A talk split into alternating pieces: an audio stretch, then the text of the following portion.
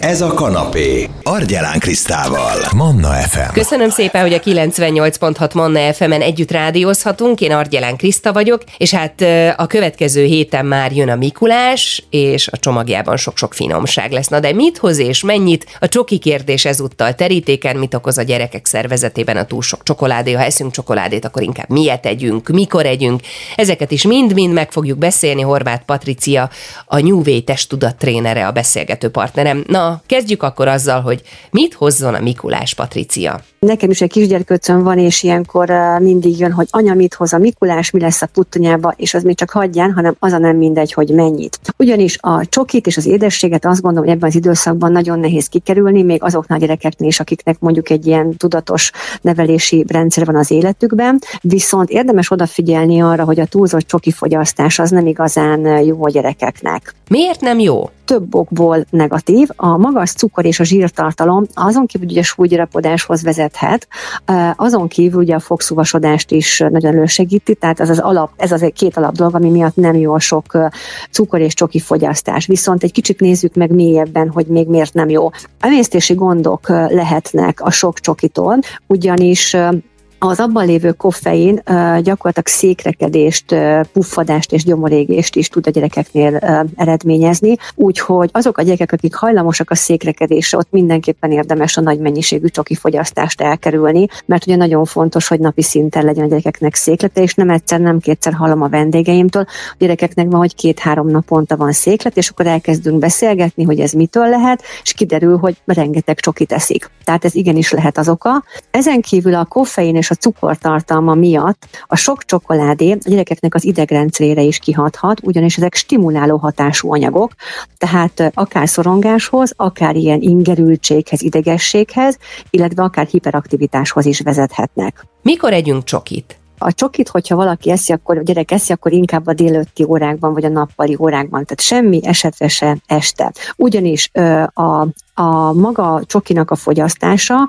ugye a magas cukortartalom miatt a vércukorszint ingadozáshoz vezet, ugye megemeli a vércukorszintet, utána megint hirtelen leesik, ezáltal a gyerekeknek az energia szintje is ingadozóvá válik, és emiatt alvási zavarok alakulhatnak ki. És mivel nem alszanak jól, vagy nem pihenik ki magukat, utána pedig figyelem és tanulási zavarok jelentkezhetnek, vagy léphetnek fel. Ezért én azt szoktam mondani, ha már eszünk csokit, akkor a nappali órákban, amikor kimozogják, amikor, amikor lepörgetik magukról, és az esti órákban már nincs csoki. Tehát nálunk is az van, hogy ha van csokiért könyörgés, vagy meg van beszél, vagy kaphat, soha nem az esti órákban. Jó kérdés szerintem az is, hogyha már csoki, akkor milyen legyen az a csoki? Nagyon fontos, hogy minél magasabb kakaó tartalma legyen, tehát minél tisztább csoki legyen.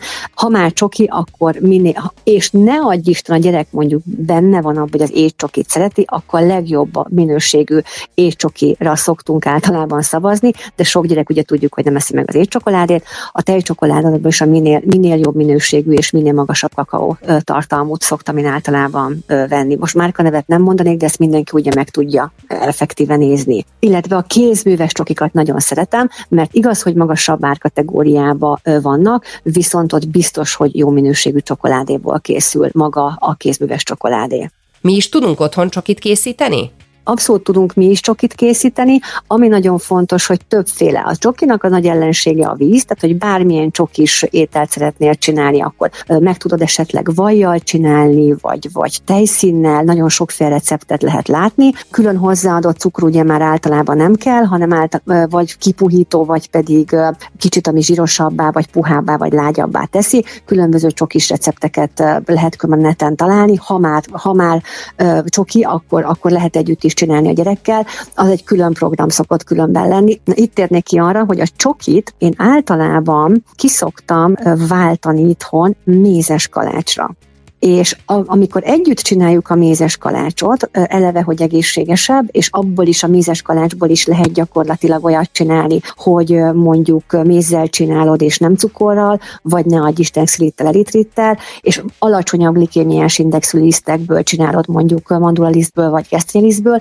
azonnal süthető és nagyon puha akár pihentetés nélküli mézes karácsot is lehet csinálni, és én nagyon sok esetben a csokit úgy próbálom meg kicsempészni a kislányomnak az életéből, hogy inkább becsempészem helyette a jó minőségű közös süteményt, vagy mondjuk a mézes kalácsot, és nekünk van egy nagyon jó kis mézes kalács receptünk, amit gyakorlatilag nem kell pihentetni, tehát azért nagyon jó, mert nem kell eltenni hosszú időre, hanem a kvázi türelmetlen gyerek, aki úgy él, hogy adj uram Isten türelmet, de most azonnal, megcsináljuk a tésztát, és már egyből lehet nyújtani, és akkor egyből ugye a vízbe mártott kis formákkal, karácsonyi formákkal már lehet is szaggatni, és lehet sütni. Úgyhogy én például ezzel szoktam csalni. El is mondod nekünk? Jó, ami nagyon fontos, hogy van benne, most pontosan az arányokat fejből, nem is őszintén lent van a konyhában, de mondom. Tehát van benne zappehely, teszünk bele mandula lisztet és gesztilisztet szoktam általában keverni, akinek nincs otthon, az nyugodtan beletehet bármilyen teljes kiürlésű lisztet, mézet teszek bele, ami nagyon fontos, ugye a fűszereket, a mindenfajta mézes kalács fűszereket, vajat teszek bele, és cukrot egyáltalán nem teszek bele, hanem a cukor helyett is csak mézzel csinálom, és egy ilyen nagyon-nagyon puha, és nagyon azonnal nyújtható és azonnal süthető lesz. Az összetétel pontosan fejből nem tudom, de ha kell, akkor utánézek. Na akkor visszatérünk nem sokára a recepttel, de nézzük akkor, hogy az adventi naptár nyitogatása is lassan-lassan elstartol, hogy mi legyen az adventi naptárban a csoki helyett, mivel lehet a figyelmet elterelni a csokiról, legyen ez a témánk. Igen, igen. Fú, nagyon, nagyon jókat kérdezel, Kriszta. Az a helyzet, hogy igen, nagyon sok esetben az adventi naptár ugye csoki, és sokan megoldják az, megveszik az adventi naptárat, és akkor minden nap kinyit a gyerek egy ablakot, és akkor eszi a csokit. Öm, legegyszerűbb esetben adott esetben gyümölcsel, vagy, vagy ilyen apró süteményekkel ezt ki lehet cserélni, de nálunk nem ez van, hanem a tavalyi évben Például az volt az adventi naptár nekünk, hogy minden napra az egyik zsebbe rejtettem egy közös programot a gyerkőccel. Reggel fölkelt, és ugye elolvast, hogy aznapra mi a közös, közös program. Milyen programokra gondoljunk itt? Hozol példákat, hogy te miket vetettél be, Patricia? Ebben ilyeneket kell elképzelni, hogy volt egyik nap bunkerépítés, akkor volt olyan, hogy fényvadászat, hogy elmentünk megnézni, hogy már uh, hol vannak fények, így legalább már mozgattam is aznap a gyerkőcöt. Volt a közös mézes kalácsütés, majd az előbb mondtam, hogy azt beszoktuk ugye minden évbe csempészni. Volt karácsonyfa díszítés, szappan buborékfürdésünk is volt. Olyan is volt, amikor egy vasárnapi nap az volt benne, hogy délig lehet pizsamában. Tehát, hogy konkrétan uh, ilyen programok, amikor néztem az időjárás jelentést, akkor lestem, hogy mikor lesz hó, vagy lesz egy mini hó, arra a napra tettem le a hóemberépítést, és teljes ona volt a gyerek, hogy anya, az angyalok honnan tudják, hogy most esik a hó, hogy pont aznapra hozták a, a, a, ezt az ajándékot, és eltereltem a figyelmét arról, hogy Csoki eszébe nem jutott, hogy ő nem kapott Csokit az adventi naptárba. Milyen más adventi naptár ötleted van? Ugye mondtad, hogy tavaly programok, korábban mikkel kísérleteztél? Előtte évben pedig minden napra egy mese volt berakva, vagy egy oldalas kis mese, egy ilyen könyvből fénymásoltam ki, és minden reggel, még az iskola előtt azt csináltuk, hogy azt a mesét elolvastuk, azzal volt a napi ráhangolónk, és nagyon-nagyon szerette, és ott se volt csoki. Nekünk két éve nincsen csoki a naptárban. Ha valaki nem olyan kreatív, akkor milyen csoki kivált ötleted van még számára? Igen, éppen most hallottam, hogy létezik egy olyan naptár például, hogy, hogy ásványok vannak benne, elmentve minden napra egy-egy kis apró ásvány, és akkor a gyerek ezzel ugye tanul is, le tudnak róla beszélgetni, hogy adott esetben az ásvány mit tud, honnan származik, tehát abszolút tanul is vele a gyerek, illetve nem csokit kap, és mondjuk ásványok, illetve egy olyat is most hallottam, hogy karkötőt lehet összerakni.